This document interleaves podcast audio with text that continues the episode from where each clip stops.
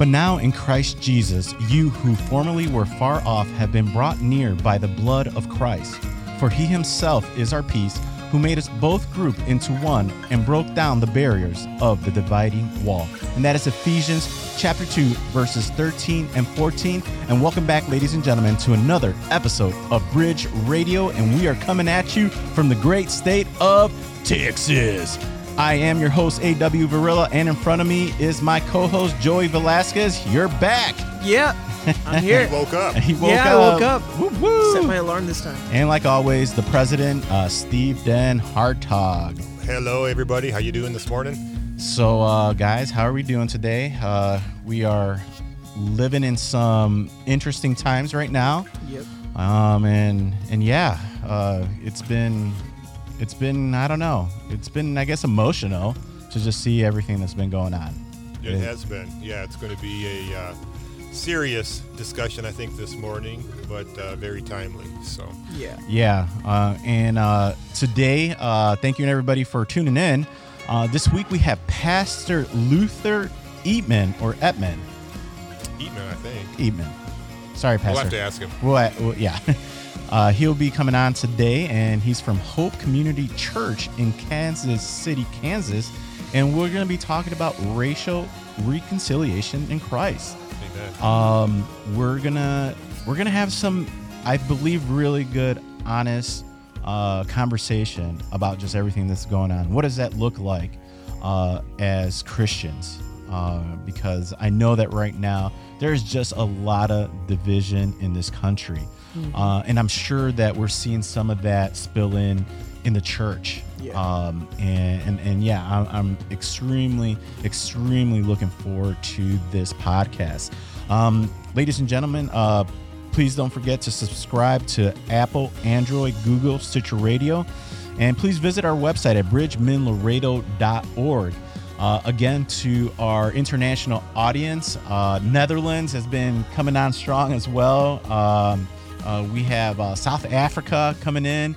Uh, just uh, just new people just tuning in to Bridge Radio, uh, and again, just to our uh, domestic audience, our our local listenership, Laredo, thank you, and then everybody all over the United States. We've been definitely picking up more listeners.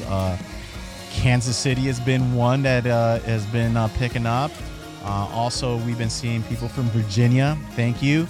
Um, so again, I just like to just give a shout out to everybody for tuning in to Bridge Radio. And we hope this podcast will be a blessing to you guys during yes. these times. All right. Well, are we ready to get this podcast started? Let's do it. Yep. All right, let's do it. Pastor Luther is the founder and lead pastor at Bridge of Hope Community Church in Kansas City, Kansas. He is married to his wife, Lanita. Welcome to Bridge Radio for the first time, Pastor Luther. Hey, hey, it's nice to uh, be here. Thank you guys so much. Well, Pastor Luther, thank you very much for uh, coming on uh, Bridge Radio. We are super excited, uh, especially in these difficult times that we are going through in this country. Um, for our listening audience, Pas- Pastor Luther, can you just please share a little bit about yourself and how God drew you to saving faith? Well, yeah, uh, you know, I'm a PK, I'm a preacher's kid, and so um, I had to go to church as a young person, never knew anything about uh, Jesus or God. Just went. Uh, my mom, my dad separated when I was nine years old, and so I, I really didn't have that male uh, leadership or that male role model that I needed in my life. Uh, but my mom was amazing. She had eight kids she had to deal with, had eighth grade education. Uh, only thing she asked us to do was just graduate. So we did that. But one of the things is this I grew up very angry, but also I grew up because uh, at about seven, eight years old, something happened to me. Uh, I grew up in the civil rights movement, and there was a lot of hatred that was going on between blacks and whites, and still is today. Mm. It's something that's going to be perpetual. Mm. Uh, and I said something in the midst of my family, and they laughed at me. My thing is this: is that I never hated white people. Uh, what I hated was people's behavior, Hmm. and I didn't never, I never equated the behavior with the whole group of people. I've always made people accountable. So when I shared that, it was something that my family tells it to ridicule me a little bit about and to laugh at me, and so that kind of scarred me, and it had me to think, uh, why am I compassionate toward people and they're not, and this perpetual hatred between white and black. So I thought my thinking was off because I should be hating people. But in reality, I didn't. I just want to make people responsible for what they were doing, and I did not group a whole group of people together mm-hmm. based on one person's behavior.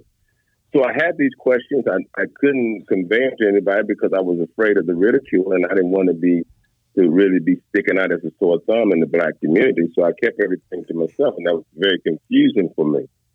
So as the human construct is, I became an introvert. Hmm. And by doing so, I never really spoke my mind. So I had all these questions and I had all these things. And then I began to uh, watch my mom as she was going through this perpetual thing of being a mother with uh, eight kids, never had a job, eighth grade education, hmm. crying. And But she had the Lord and she was always praying. My, my mother, my big mother, which is my mom's mom, came in from uh, from the south to stay with us. And uh, one of the things that my mom and my big mom would say, say, "Don't hate your daddy because that's your father." Mm-hmm. Uh, and then the next breath, they say, "You low down, good for nothing." So I, I stuck with the low down, good for nothing part, you know. Mm-hmm. And I began, and I began to hate my dad. Mm-hmm. Uh, at 22 years of age, I was very angry. Um, I had been very basically influenced by uh, black activists in my community. Hmm. And uh, I also became a person on the streets. So at 22, I was very angry, very upset, and I blamed my lifestyle and my choices of life on my dad. If I'd have saw my dad at 22, I would have killed him. I wouldn't have hesitated. I wouldn't even blink an eye. Wow. Uh, I had no compassion for a lot of people. My heart was hardened. Hmm. Uh, I became a drug dealer. I became uh, this person that people feared. And I really didn't know a lot of people feared me until after I came out of that lifestyle. Hmm. And um, drug dealer, uh, became a pimp, um, really didn't care about women too much. I call them the three P's. I used them as my possession, uh, prosperity. I made money out of them. And then I used them for my pleasure, hmm you know, and that's how I perceived women growing up. Uh, uh, not you know, even though I was raised by my mom and my grandmother, I didn't want to be connected to a woman in a permanent relationship. Mm-hmm. Uh, also, based on the fact of how I was living my life, I was living a very horrific life, and I didn't want to put them in harm's way.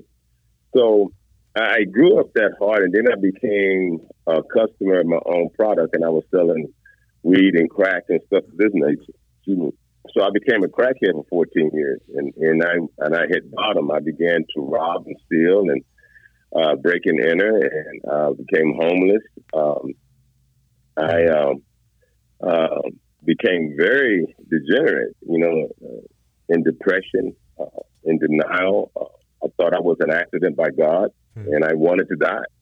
Hmm. Um, so, long story short, I was in this crack house, and um, smoking uh, crack, and um, uh, probably a couple of weeks before then, I, I had this epiphany uh, when I went into this vacant house, and I had a moment of clarity.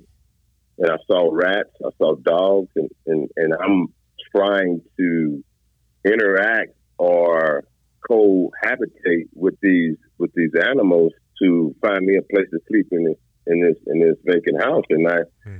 I asked the question, I said, how in the world did I get here? Wow. Uh, I, don't, I don't remember making that left. And that's when the first time I ever prayed in my life, mm. sincerely. And I and I talked to God like I'm talking to you right now, mm. But very sincerely. And I just asked him, I, you know, I just told him my thoughts. I said, "You must be an accident because um, I went to your church and nobody seemed to help who could help me. People prayed for me, but they told me to go sin no more, and I didn't know how to do that. And and, it seemed like if the church couldn't help me, that you couldn't help me. Mm. Uh, I said I'm hurting people. I said my family, my mother, they can't sleep. Uh, people that I know, I'm uh, I don't even know I'm hurting. And I, I just said that you know um, I don't even want to uh, uh, live here. So I asked him this question. I said, if you are real, show me why I'm here. Hmm. this can't be it. Uh, and five years later, uh, he revealed that to me. Hmm. So when I was in that crack house smoking, uh, this young woman came up to me and told me that um, the dope man wanted me to leave and he just wanted to be with her. Those words was her words. Uh, it came out of her mouth, but it wasn't her speaking to me. It was God speaking to me. Hmm. Because prior to that, I was I was uh, had uh, I was paranoid. Uh, my heart was beating so fast that you could see my chest uh, just like it was about to bust out. I was hearing voices. And when she said those things to me, God uh, penetrated my heart with those words. And all of a sudden, the Spirit of God just came over me. And my heart went in this natural rhythm. The paranoia left, the Mm. voices left. But then I heard this soft voice uh, within my heart say, just walk on out. Hmm. Mm. And I walked out and I went two blocks down the street and I gave my life to Christ. Wow. Wow. And that was um, about 1.30, 2 o'clock in the morning, February the 16th, 1993. Wow. And so it's been 27 years. Uh, and, and immediately at that moment and at that time, uh, everything changed in me. That moment, I started looking at people differently. I Mm. began to care more about people. Uh, my language changed. I quit cussing, use, quit using profanity. Uh, and I had this sense of this overwhelming sense that God was just with me and walking with me every moment and every second of the day. Hmm. Uh, I began to read the Bible because I told him, I said, listen, I just want to do things your way. Mm. I don't want to live my way anymore. And I asked the question, and this, and we're going to get to this as well, because I asked the question, why did I do what I did when I thought I cared and loved people? Where he showed me my nature and helped me to understand that, Mm. uh, and that not just my nature, but all of our natures. So I remember Isaiah six. You know, when God revealed Himself to Isaiah, and God and Isaiah took a look at Himself, and and it's only by seeing God that we can really see who we truly are Yeah. uh, and how evil and wicked that we are. Yeah. Yeah. And so, and so it was through that. It was through that that eyesight there, man. I began to read the Bible because I asked God. I said, "Where do I start?" Uh, and He says, He says to me, and it's kind of like a sarcastic way of God talking to me. He said, "Where do you start any book?" Mm. you know. I, so I started at Genesis, man, and I began to read. And what was for me, and I thought all people got saved like this. So when I began to read the Bible, I saw everything I read. Hmm. It was like he was. I was listening to him speak, and I'm watching it all at the same time. Wow. Mm. And so, even when I came back to the church, I had a better perspective about the Bible than a lot of people who've been in church for 50 years. Wow. Oh, wow. And I began to challenge people on what they were doing. Hmm. And so, uh, in that process, uh, I gave my life to Christ. I began to work, got married a year after that to my lovely wife. Thank God for her uh, and my children. And um, that's the, you know, the rest Wow. is just how we got along, where I am right now. Yeah. Now you're now you're leading a flock of sheep, and wow, praise the Lord for that. Praise yeah, God. That's an amazing testimony. Thank you. Thanks for sharing that. Going off a little bit on what you said, Pastor Luther, with regards to you came to the realization of the wickedness that's uh, it wasn't in just your heart, but that we all have in our hearts as uh, sinners Yeah. outside of Christ. Can you talk a little bit about uh, the the issue of racism and the racial issues that we have today, and what the what the true root of the problem is that brings all of that tension? Yeah, thank you for that. That's good because one of the things is this is that I began to before I read the Bible, I thought racism was a legitimate term Mm-hmm. Mm. uh, until I read the Bible. It's an illegitimate term, Right. uh, and, and basically we perpetuate uh, terminology to create culture. Sure. Mm. And so, in this concept here, we have uh, accepted this term, but that term really specifies that, you know, as I, I grew up reading John Perkins, and I don't know if you know who John Perkins is. No. Uh, this this is a guy who, uh, when I went to Bible college, I um, my major was urban ministry, and he has wrote several books Okay. on urban ministry, and his testimony is just fantastic. You want to read his book, John Perkins. Yeah, we'll look Yeah. that up. Uh, Absolutely. but, but uh, he's a black guy. Uh, but one of the things is this is that he says he said is that uh, that racism, uh, in terms within itself, uh, suggests that there's multiple gods, because as we look at the Bible, God created one race, right. right? The human race. Amen. Yeah. Uh, but he created a human race in a lot of different diversity and diversity, and he created a lot of ethnicities and nationalities and created tongues. So the aspect is only one race, and we tend to equate uh, racism with the the aspect of diversity and how people of different uh, cultures and nationalities just who have this innate uh, aspect of self deification, and that's one of the issues of sin Mhm. is wanting to be like God uh, and always wanting to be better uh, than the other, based on the three temptations in uh, in, in First John chapter two, uh, the lust of the flesh, the lust of the eyes, and the boastful pride of life. This is what Satan used with Eve and with Adam, and these are the things that perpetuate the aspect of the division Sure. uh, because sin is what separated us. Uh, and so, with the aspect of racial reconciliation, I don't use that terminology. I use biblical uh, reconciliation Mhm. because this is what God called for us to do. He, he sent His Son so He can reconcile us back to Him. And the only way we as individuals can be reconciled back to one another is first we must be reconciled to Him. Amen. That's the premise. That is the premise of the Ten Commandments. Because when we look at the Ten Commandments, this is what God was taking uh, the the Israelites um, and helping them to understand the basis of the law, right? hmm And, and the law basically says, and what God has had had, had communicated is that I have to I have to be your primary. I must be your primary uh, relationship because when we look at the Ten Commandments, the first com- uh, four commandments are based on our relationship with Him. Yeah. And then once we set that premise, then we then can learn how to to uh, relate to one another. That's the other commandments. Amen. There was a Pharisee who asked Jesus a question, right? Uh, what is the greatest commandment? Jesus then condensed the Ten Commandments. Love your God with all your heart, mind, and soul and strength, but then love your neighbor as you love yourself. Hmm. So when we take a look at this, and when I'm looking at this, uh, even right now, when I see the rioting, when I see the hatred, when I see uh, the retaliation and the vengeance, it's a natural reaction based on the fact that we are not born connected to God. Amen. Mm. And so, based on that, it's a natural thing for us to push back. We were all taught if somebody hits you, what do you do? Hit him Hit back. back. An You eye, hit for, them back. an eye for an eye. Yeah. Yeah, that's what we do. Not realizing that when we do that, we make the situation worse. Yeah. Uh, we don't solve the problem, we create more problems. And uh, one of the things that uh, when I uh, asked the Lord to help me to understand why I did what I did, He showed me five passages of scripture that showed me my nature because I didn't know my nature. Hmm. Uh, if you ask people this question, Hmm. uh, is there good in everybody and anybody? And people will say yes. Now, from a humanistic standpoint, that's a true statement Yeah. because Yeah. Our, our our good is relative to us, Right. and not knowing our nature, and our nature is evil. Everything that's evil makes our nature feel good because it's evil.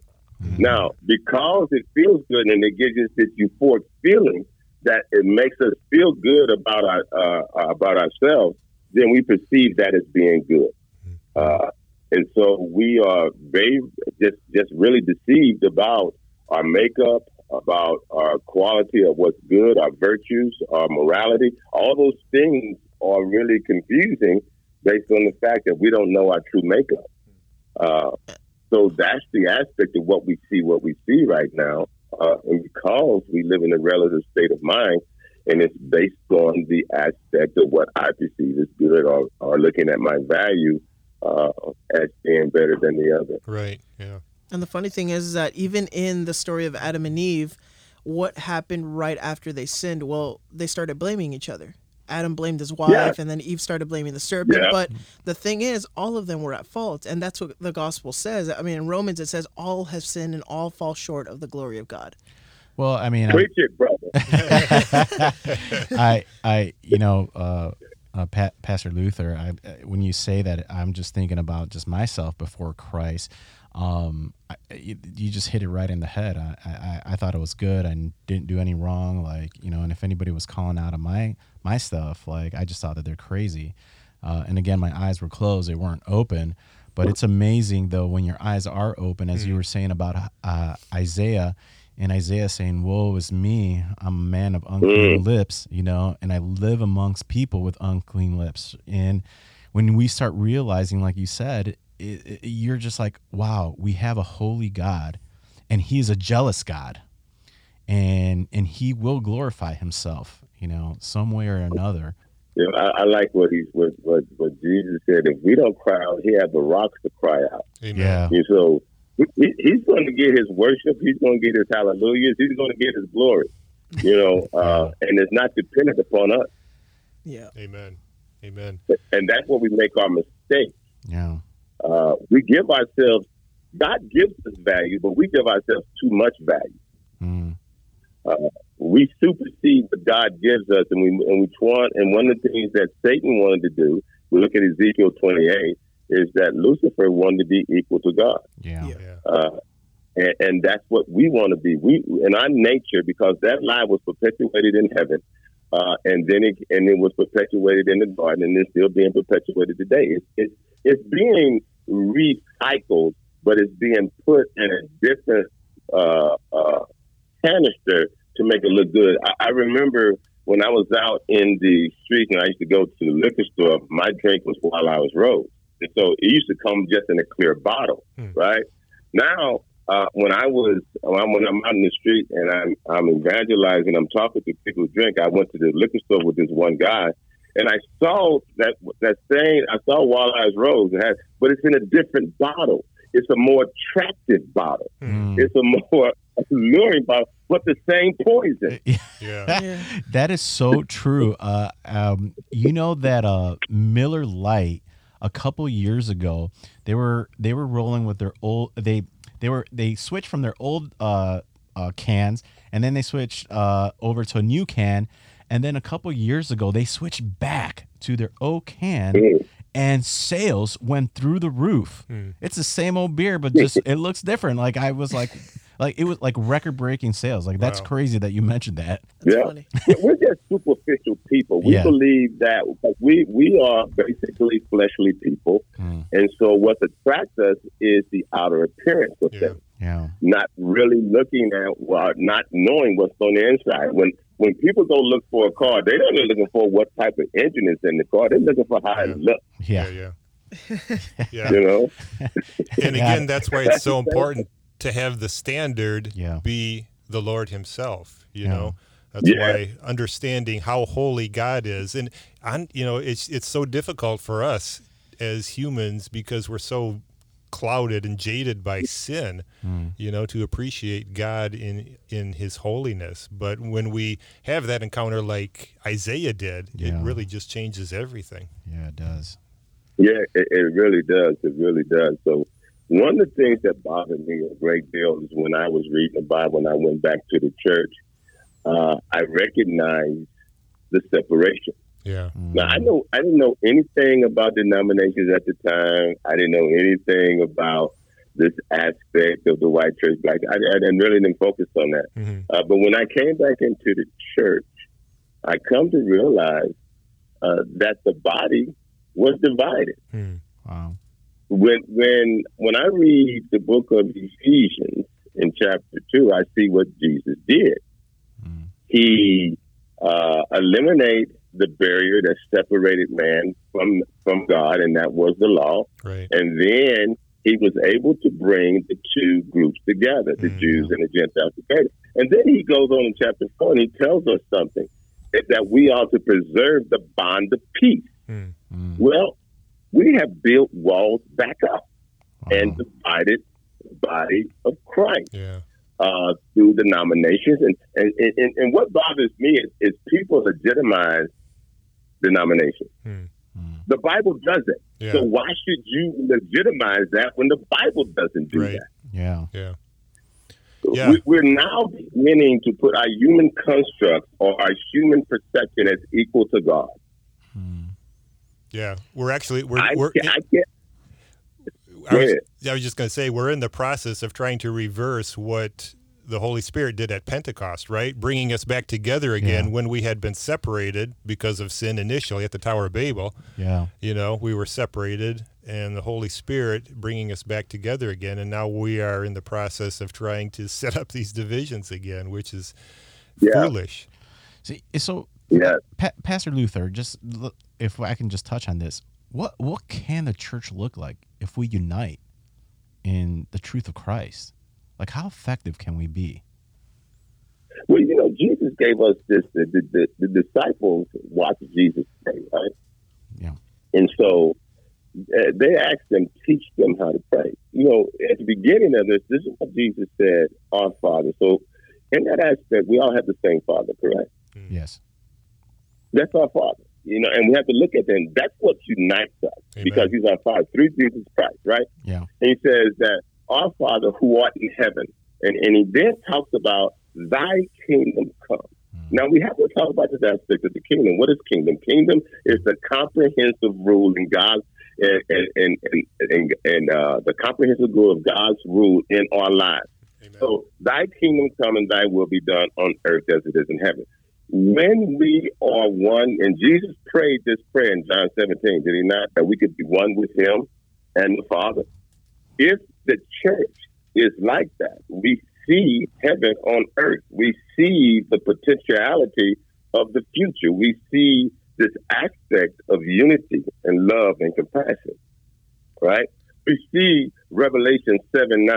We see that all the tribes of the nations and the tongues around worshiping this one unique God. Yeah. And so, one of the things that we at Bridge of Hope, we have done one of the things that I, I, God has called for me to do from day one is to unite people. Hmm. Uh, I'm a peacemaker. I, I like to see people come together and love one another. Sure. And so, uh, Bridge of Hope deals with uh, the groups of people that Jesus dealt with: the homeless, the the poor, uh, the single parents. Um, uh, we we, see, we deal with the marginalized, the prostitutes, and all these things. These are people that we deal with. This is our focus group. We don't neglect anybody else, but that's the people that God focused us to do. Now we can't do that without other churches. Mhm. Yeah. Yeah. So and- God sent me out to communicate with other churches what God has called for us to do. I always look at this aspect of the body. God gives us this metaphor. Paul gives us this metaphor of the body. And each, and even in the book of Ephesians, that each part is significant, right? Because it helps the other part Amen. Mm. in order to function. Yeah. And so we have right now we have 27 churches Hmm. that partner with us to help us to do what we're doing. Hmm. And I understand this. These all these churches are diverse. Uh, uh, not all of them uh, are white. Not all of them are black. But there are uh, there are uh, uh, mosaic churches too as well. That some people call that multicultural. You know, uh, but that's the church. And so we when we are out in our community, which is also diverse, and when we come together and we go out in the community, and people in our community to say, "Man, who is all these people?" Hmm. And I tell them where all they come from, and he said, "Man, we've never seen churches do that." I said, "But that's what the that's the biblical aspect of the church Hmm. working as one." yeah. and- And people now are beginning to see that. That's Go ahead.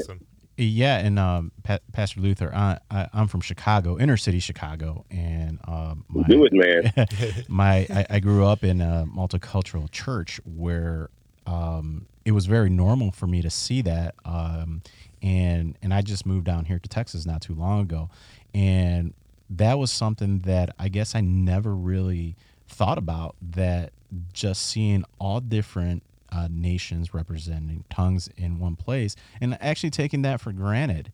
Um, and it is a beautiful thing to see um, because you know we are worshiping with uh, uh, you know Puerto Ricans, uh, African Americans, Romanian, Ethiopians, uh, just different, and and, and now just kind of like man, this is what heaven is going to look like and we're all united by one thing, like you Yeah. said earlier, and that's our Big Daddy, our, our, our God, God the Father, Jesus.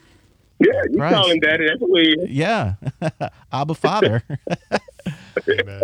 I, I really appreciate uh, Pastor Luther. Uh, just you were talking about your ministry at your church. Just one of the things that uh, I know in the past I've talked to several pastors about transitional housing and how that just really helps out a community as well, where um, you know people are struggling and be able to you know Yeah. point them to Christ and how.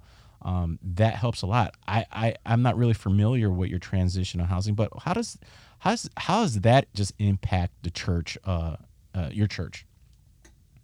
Well, one of the things is this is that what because God has called for us to deal with homeless people, the very first thing I asked God, how in the world are we going to do this? Mm. Uh, and one of the things is this because homeless people don't have a home. Mm. Uh, that we need a place to where they can call home. Hmm. And a place and environment to where it brings comfort and peace and it can help them to grow and develop.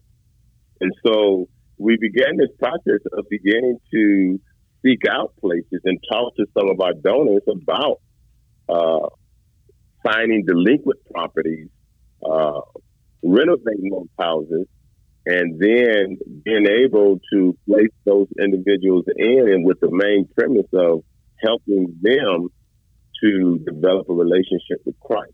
Mm. And that's that's our main premise about our transitional housing is that we want to create these environments so we can disciple people. Um, these these homes to where they feel love, they feel valued, and they feel compassion. Uh, and so we had people. Uh, we worked with this one guy who was who rented houses. So I told him what we wanted to do. He said, "Pastor, I want to help you out." So we began to rent his house. Hmm. Uh, and then, uh, unfortunately, uh, God bless his heart, there was a home invasion at his house and he got murdered. Wow. Oh. And uh, yeah, man, and it was bad. And then uh, his daughter said, Pastor, I know what my father wanted. I want to sell this house to you guys. Wow. And so we purchased that house. And then we had other people. We had this one family to come to us and say, hey, we hear about your ministry. We know what you're doing. We know the focus. Hey, we want to give you, um, my dad wants to donate his house to you because he's going to come live with me. And he said, you can have everything in there. I said, okay, cool. I said, we ain't got to buy nothing. But, but that was a hoarder house, right? Mm. But, and we had to clean that house out. But so that, that became our men's house. And Wow. that became our women's house. And these houses over the years, and we're in the process of finding two more, but over the years, we have discipled hundreds of people. Now, here's the thing that uh, I had to come to realize what God was doing. When people go in those houses, they may stay with us for a year, maybe two, but then they transition. Not in this community, but in other communities. Because a lot of people go to those houses who are homeless never lived here. They just happen to transit here. And so they we, we send them back home. And wherever they're going, I will tend to, if they didn't have a, a place where they can go and call the church, I will call the church in that city or in that town and say, hey, we're sending this young man or sending this young lady back to you, and I hope that you will receive them. And I will share with them what they have accomplished, what God has blessed them to accomplish while they're here. So our transitional housing are basically discipleship centers, and we use those transitional houses as missional communities as well, because it affects the whole community. And and I'm sure that you see all type of people's needing help when you're. Oh yes, Yeah. oh yes. Uh, we have also we have um, a homeless shelter, Mm. and that's the, the majority of people who come to Bridge of Hope were homeless, right? And one of the things that you, that you're going to find out, you already know, homeless people come in all creeds, all nationalities, all types of situations. Yeah. And one of the things that we teach here is to be able. I love, I love Second Corinthians five, uh, and it talks about this is the ministry of reconciliation. But one of the things I think is in verse nineteen and verse twenty, he talks about look past the trespasses, because that's what Jesus did for us. He looked past our trespasses, and God used him to reconcile us back. So we don't look at, we understand people's past, we look at where they come from, but we look past that and we look at the need of the individual. Compassion talks about this aspect is that I see your behavior, but I want to find out what causes that. And so God can use us to eliminate that so that won't be a hindrance to your life anymore. Mm-hmm. And that takes time. That takes patience to work with people like that. I do cognitive therapy, but biblical cognitive therapy with people. So I take people back to their childhood and help them to recognize and see things that cause them to say yes to something that, and that in reality they said no before. Yeah. Uh, we we go through things in life, man. The majority of what makes us as human beings or makes us mature today uh, has really come from our childhood that had affected us. So that's one of the things that we use our transitional housing for in connecting people. And we have seen people come out of um, all kinds of, uh, of things. We had one young lady who woke up and her husband uh, was dead, and he had his arms around her. He died of an overdose. Wow. But they slept together, and he had rigor mortis, and she had to break his arm uh, to get out of his grasp, and that was very traumatic for her. Wow. Uh, but if you to see her today, this this young lady is beautiful, got her kids back, uh, a, a, beautiful voice for Christ, and just really living life for Jesus. Mm-hmm. Uh, it took a two year journey for her. Uh, but she pursued Christ all the way through and dealt with a lot of legal issues, dealt with a lot of traumatic, emotional things through counseling, and uh, and she's just a beautiful person today. So we see the transformation what God does with people from the time they come in to the time they leave. Yeah. Wow. Wow. Pastor Luther, can you can you give us some advice maybe as to how how we as father, as followers of Christ can um, help to bring healing and reconciliation, um, especially at this time? What is it that we can do uh, to, to reflect Christ and to help to bring uh, peace and reconciliation once again? Well, one of the things that I believe people need to do is this: is first of all, uh, we need to. Whenever I look in the Bible, the people who are filled with the Holy Spirit tend to look at people in the proper way. Mm. So uh, Ephesians 5.18, uh, Paul tells the church uh, is to be filled with the Holy Spirit. This is not a request. This mm. is a command. This yeah. is just more of an attempt. Mm. Uh, that we need to be filled with the Holy Spirit, so not be led by our flesh. Sure. By doing so, we can look at people in the right perspective. Mm. Um, and and we won't be afraid to talk with people because now we're going to look at people as image bearers of Christ. Mm-hmm. All right, yeah. uh, image bearers of God. These are image bearers, all of us. Yeah. And I look at people with value, with value, with dignity, and with worth. Mm. Uh, and this is how I. I don't care about your, your station in life. I don't care about your position. Mm. You know, because I don't bow down to your station or your position. Right. Uh, I, I, I will respect you based on the fact that you you you are a representative of, of our Creator, mm-hmm. and by doing so, I'm going to respect you from that premise. And so I speak to people, all people, in the same manner with decency and respect, mm-hmm. regardless if you land in the gutter or you sitting somewhere high in corporate America. Mm-hmm. I'm going to speak to you in the same way. Sure. And I think that that's one of the things that we have to be able to do is to really look at the value of all human beings and quit taking things personal as well. Because understand this, when we attack one another, we are really attacking God. Amen. Because yeah. we are His image bearers. Yeah. Uh, he tells us in Genesis 9 6, right? He tells us that uh, when you attack and take someone else's life, you're taking, you're attacking me, and I'm going to take your life. So, mm. so in this aspect here, we want to be able to make sure that uh, we come to that conclusion. Ephesians 6, he says that we don't battle flesh and blood, mm-hmm. but we battle uh, the principalities. So we're being deceived by thinking our enemy is is one another. In reality, is Satan who is deceiving us, and God tells us uh, in His Word.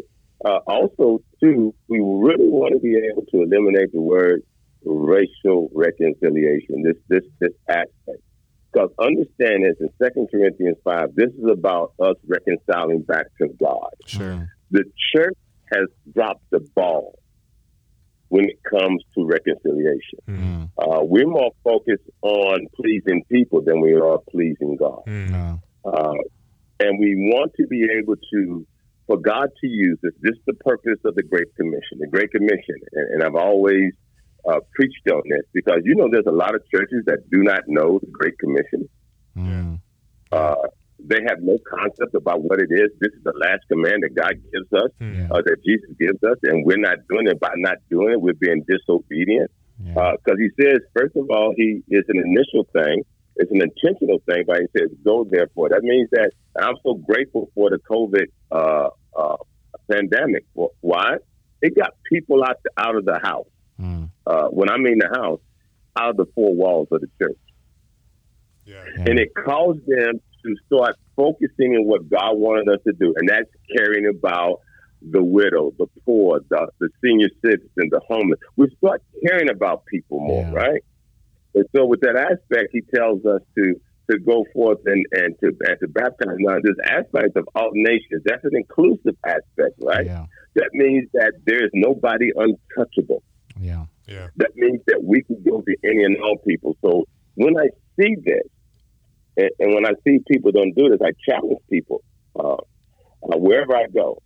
I actually, uh, is there diversity here? And people tell me, I, I don't know if people understand this concept about diversity when I ask them, but I'm not talking just specifically about color. Mm. And and a lot of people, the first thing will come out of a person's mouth is this, well, we don't have any black people here. I didn't ask you that. Mm. I asked you, did you see any diversity here? And Hmm. then I have to explain to them what diversity is. Yeah. Within your own house, even though y'all look the same, there's diversity. Yeah. Yep. Yeah, I, I mean, even in even in this even in this house, we have diversity. I mean, you know, I, I'm a pre, Yeah. I'm a pre mill, and uh, I got some A mills and post mill here, and their eschatology, Pastor Luther. Well, God bless them all. We, we're, we're helping with that. But anyway, oh, that's great. but the main thing is this about the pre mill, the A mill, and the post mill. That is not a necessity of salvation. We're Yes. so thankful for that. Yeah, Amen. Yeah. you know. And I think that we also too the church has been divided based on secondary issues and not the Yeah. primary issues. Yeah. yeah, correct. Uh, and and we want to hang our hat on what we perceive is uh, is is valid in a secondary issue. Yeah. Uh, and we and we and we need to focus more on that premise. Yeah. So uh, it's our responsibility to preach unity. Yeah, It's our responsibility is to help people to see their nature and their need for Jesus. Yeah. yeah, It's our responsibility to, uh, to help people to understand what justice is, Mm. what righteousness is, which all comes from the aspect of the gospel, right? Mm. Amen. Uh, we see that, and we see that in Romans when he tells that the righteousness is in the aspect of the gospel, right? Mm. Uh, and and then when there's righteousness, then the justice will prevail. I, I don't think people even understand the concept of what they talk about the golden rule: do unto others as you do unto them, as you do unto them. You know, as you do unto yourself, rather. And the concept here is that a lot of people uh, are more focused on them and want people to bow down to them. Let's look at the Book of Acts, right? The Book of Acts, when uh, Paul and Barnabas was out and they were sharing the gospel and and these people, these Gentiles, were being saved. But when you get back to Jerusalem, uh, you have these Jewish Christians who wanted these Gentiles to be assimilate, right? They Yeah. they wanted them to assimilate to be Jewish before they can become Christian, Mm. uh, because they identified themselves as that you have to become one of us before you become a Christian. Mm. Uh, a lot of, and we have to be able to eliminate this perspective. And I think there's too many people. Uh, I have people come here to Bridge of Hope, and uh, they like what we do. But here's the problem: when they see the people, and they sit next to the people, uh, it makes them uncomfortable because they they they see they can't relate Hmm. to the people around them. and not and well, not- I asked them this.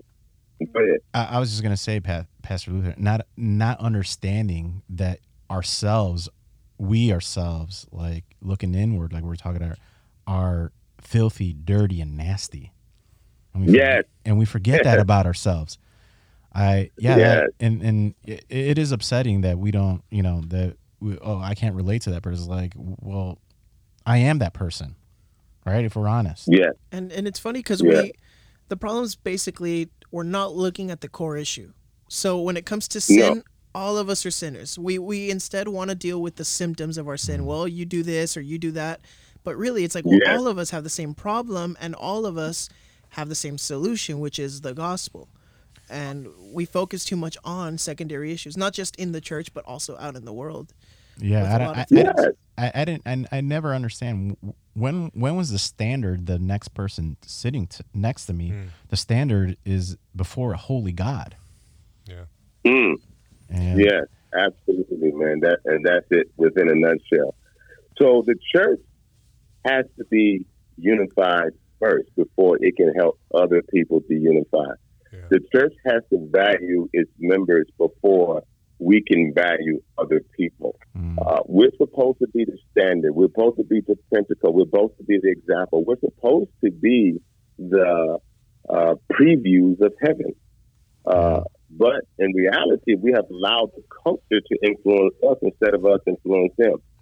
Just before I got on this phone call with you guys, I was on the phone uh, teleconference with uh, our mayor, our chief of police, and our sheriff's department. Wow. Uh, and one of the things that uh, people were focused on, our pastors were focused on, is the responsibility of law enforcement.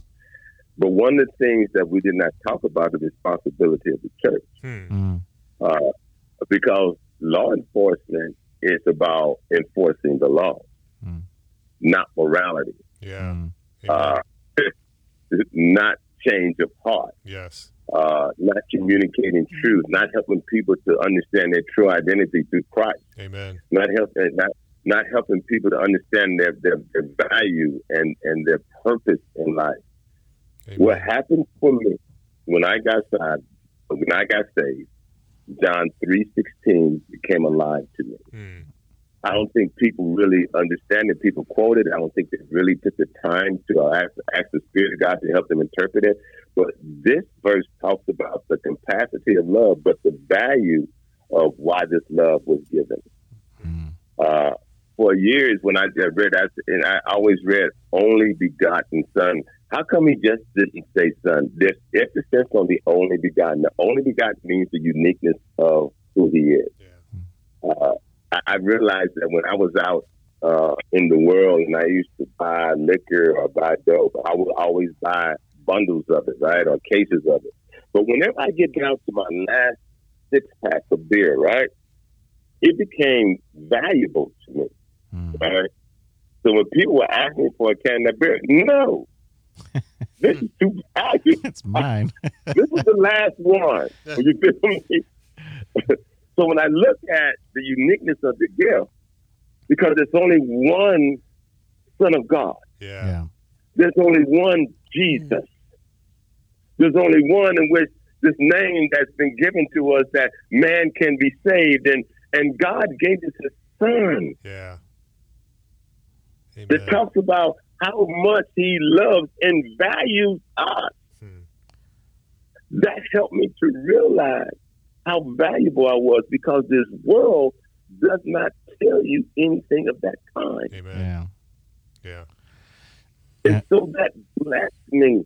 And in the aspect of this, he said the whole world. That deals with everybody, man. There- There's no, he didn't say in the whole world, but no, the whole world. Yeah. Because he loved us, man, and he gave us this aspect of security. Whosoever, man, whosoever. Yeah. So we, we look at the sovereignty of the love, we look at the superiority of the love, and we look at the at the security of the love in John 15. And that blesses me. I communicate this all the time. If our motivation isn't love, our motivation is wrong. Hmm. Yeah. You know, If we're not loving God and loving the individual, then our motivation and our intentions are wrong. And that Yeah. love is only going to come through a relationship with the Lord because that's the only place that that love is going to come from. exists, So, yeah. Well, you you just dealing with First John chapter two, right? I mean, First Yeah. John chapter four, right? amen. Yeah. That God is love. Amen. Yeah. So if we want to eliminate evil, this is what the, the scriptures tell me. Love conquers it, right? Amen. Amen. So, so let's love, right? And it's like putting on heaping coals. It, it's going to bother people tremendously. It's going to create pain in their psyche and in their conscience uh, when they don't understand how come this person's not hating me, but they steady loving me. Yeah. Yeah. You know, Pat, Mm. I mean, that is just grace up. You know, Pastor Luther, this this time just blew by so quickly. Um, and It always uh, does when and- talking and- about Jesus. Amen. yeah, and and we're we're gonna have to have you back uh, Yes. if you have us. Um, you know, one thing that we like to do here at Bridge Radio is that we want to uh, end the show with the gospel. Romans ten fourteen says, "How then will they?" Uh, how then will they call on him whom they have not believed? And how would they believe in him who they have not heard? And how would they hear without a preacher? So, Pastor Luther, can you please share the gospel to our worldwide audience today? people are broken and people are hurting. Hmm. And people are seeking something. People tend to find Jesus at the end of their rope. Because when they're in despair, they hear a voice, a voice that is negative, a voice that is dark. But God then would intervene because that person is seeking outside. God has shared with us in the book of Ecclesiastes, He has said eternity in our heart. Yeah. He shares with us in, in Romans chapter 2, verses 14 and 15. He talks about that he has innate his moral code within us. Mankind is, is always searching and looking for something, especially when they when times get desperate. So when the Spirit of God convicts our heart, as it convicts Matthew's heart when Jesus called him, we're able to receive him. The Bible teaches us that when we seek God with all of our heart, we will find him. A broken heart is ready to receive Christ. And until then, mankind would not even seek him out. Mm. For those of you and those who have been seeking and those whose hearts are broken, you can call on him. Bible teaches us in, in, in Corinthians that uh, there is a remorse that leads to salvation. When the broken heart is come and it's and it's and it's created by by the conviction by the Holy Spirit, He then gives us something. He gives us uh, a, a repentance, a remorse that will cause us to turn away from that, and then give us the faith to turn towards someone else to embrace. So when a person is going through this process of, of hurt and pain and they, they, they're tired of living the way they're living and they're, they're now ready to receive Christ and repent, and that means that they, they're ready to live a different way and they embrace Christ, then the Bible tells us in, in Ephesians chapter 1, verse 13 and 14, he says, when you hear the gospel, and the gospel has to be preached constantly. Romans 10 9 says that if you confess Christ, Hmm. somebody need to hear me. If you confess Christ and believe in your heart that God raised him from the dead, the Bible says you're saved. When you hear the gospel of your salvation and you believe it, automatically you're sealed with the Holy Spirit. Mm. The Bible says also in 2 Corinthians that you become a new creature, a new person, which basically means now that you're going to see, hear, and, and, and, and look at things differently. I want to encourage anybody right now who's hurting. I want to encourage anybody right now who is in despair. Is to, is to really get on your knees and pray. Father, I'm here for you. I want you. I'm seeking you. I'm reminded of of the person that was in the tombs, and, and when Jesus came, that he he, he cast the demons out of him uh, and, and just loved on him. And, and when he wanted to follow Jesus, because understand this, when when Jesus sets you free, all you want to do is be with him. Mm. All you want to do is follow him. And to follow him is to become like him. And that's our aim. This is what Romans 8 29 tells us. He says that God says it's his aim that we conform to the image of his son. Amen. Amen. Satan has demons that act just like him. And you can never tell them apart. Yeah. I want to act like Jesus. Hmm. so they can never tell me apart from Him. Amen. Amen. Wow, Pastor Luther, thank you very much for sharing the gospel. Thank you for coming on Bridge Radio Yes. today. Um, where can our audience find you if you want to be found? Uh, if people are in the Kansas City area, can you just tell, uh, just let us a little bit more about your church and and yeah, Well, let me just you can, they can go um, uh, if they're here in Kansas City, Kansas. And, and one of the things about Kansas City is the metropolitan area. Kansas City is on the Missouri side, and there's Kansas City on the Kansas side. We're on the Kansas side. okay, Okay. We're located in 19. We're located 1925 North 11th Street, and that's KCK 66104. Okay. Uh, we sit on top of a hill, by the way, uh, where people can see us. yeah, City on a Hill.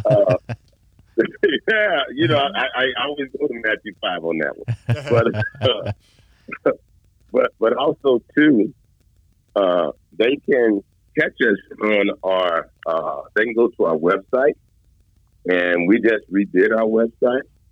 Um, and our website, let me just just for you. Our website is www.bridgeofhopekc.org. Hmm. Right? And if they want to get in contact with us, uh, our email is cbridgeofhope at kc.rr.com. And the church phone number here is 913 uh, 499 6741. Uh, we it was shared with you on our website what we're all about, what we do, what our ministries are. Uh, we even I think we're going to be putting our partnerships on there. One of the things that we will be doing here in the next probably month or two. Uh, so we redoing it. We put our our monthly uh, our monthly budget on there, our yearly budget on there, and also our monthly, so people can see where the donations are going to, and Mm, how we spending their money. So we want to be transparent. No, that's great. Uh, so, um, if anything else, if they want to contact us, they can. You know, if they want to donate to us, it's on the website. Uh, Are you So, guys uh, are are you guys on any social media platforms at all, Pastor? oh, yes. Uh, matter of fact, um, our Bridge of Hope page, Facebook page, just go to our Facebook page, just put in Bridge of Hope. And uh, we we are doing live streaming uh, at 1030 uh, on Sundays, and we do 11 o'clock Bible studies on Saturday. Uh, this Sunday will be the first Sunday that we will have people back in our building. Mm. So uh, uh, we're going to be speaking about the ministry of reconciliation, and, and I'm wanting people to uh, see the difference between what racial reconciliation is and what biblical uh, reconciliation is. Mm, and what God has called for us to do. So, uh, if they want to come on uh, on our Bridge of Hope uh, uh, Facebook page, they can they can do that. Amen. So, um, but I, I appreciate you guys. Uh, I appreciate the invite. I appreciate uh, the conversation. Uh, I just pray that we stay consistent. And one of the things is this that I want to uh, just leave people with. Uh, this issue that we're facing uh, has always been around Yeah. what tends to happen is when God puts a spotlight on it, we want to then take a look at it and want to talk about it and want to be outraged about it. But when it's out of the spotlight, we tend to go back like it never exists again. Yeah. mm, Uh, we have to continue as the church. We are the light. Hmm. And God tells us that the light exposes the darkness. Hmm. We have to continue to shed the light on this aspect of injustice, uh, and that we want to be able to be uh, very vigilant in what we do uh, as pastors, as churches, as leaders, uh, to always keep this before uh, our people in the body of Christ, helping them learn how to maneuver in it, but also to uh, making our law enforcement uh, accountable mm. uh, in the aspect of, of justice and law and, and treating people decently and fairly. Yeah. Uh, and so we want to continue to do that. This is something that we just don't do for a little while. This is ongoing to Christ calls us home. Yeah. Yeah. Amen. Well, ladies and gentlemen, if you guys are in the Kansas City, Kansas area, please visit uh, Pastor Luther Church at Bridge of Hope Community Church. And again, Pastor Luther, thank you very much for coming on. Yeah, today thank you so Thank you much. we really much. appreciate it. Radio. Hey, thank you guys so much, and God bless you. God bless you too. Thank you. Well, ladies and gentlemen, that concludes this week's episode on Bridge Radio with uh, Pastor Luther. Um, wow, that was that was really good. Yeah. What did you guys think? Loved it. One of my favorites.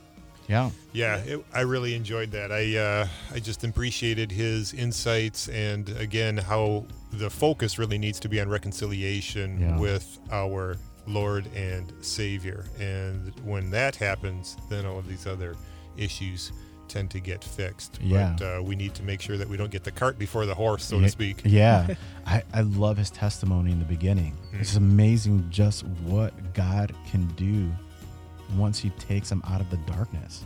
I mean, drugs. Uh, if he, he said uh, he was a pimp. Uh, I mean, the way he treated women, and Yep. now he is running a church. What a powerful testimony. What a he's got powerful! now. What a Yeah. powerful! just go to the, go to the website. The website again is Bridge of Hope and uh, just see what they what they got going on there. It's amazing. Yeah. So, ladies and gentlemen, please don't forget to follow us on Facebook, Instagram, Twitter, and YouTube. And like always, we end the show. Uh, what is your only comfort in life and in death? That I am not my own, but belong body and soul in life and in death to my faithful Savior, Jesus Christ. See you guys next week. Bye bye. Goodbye. Yeah.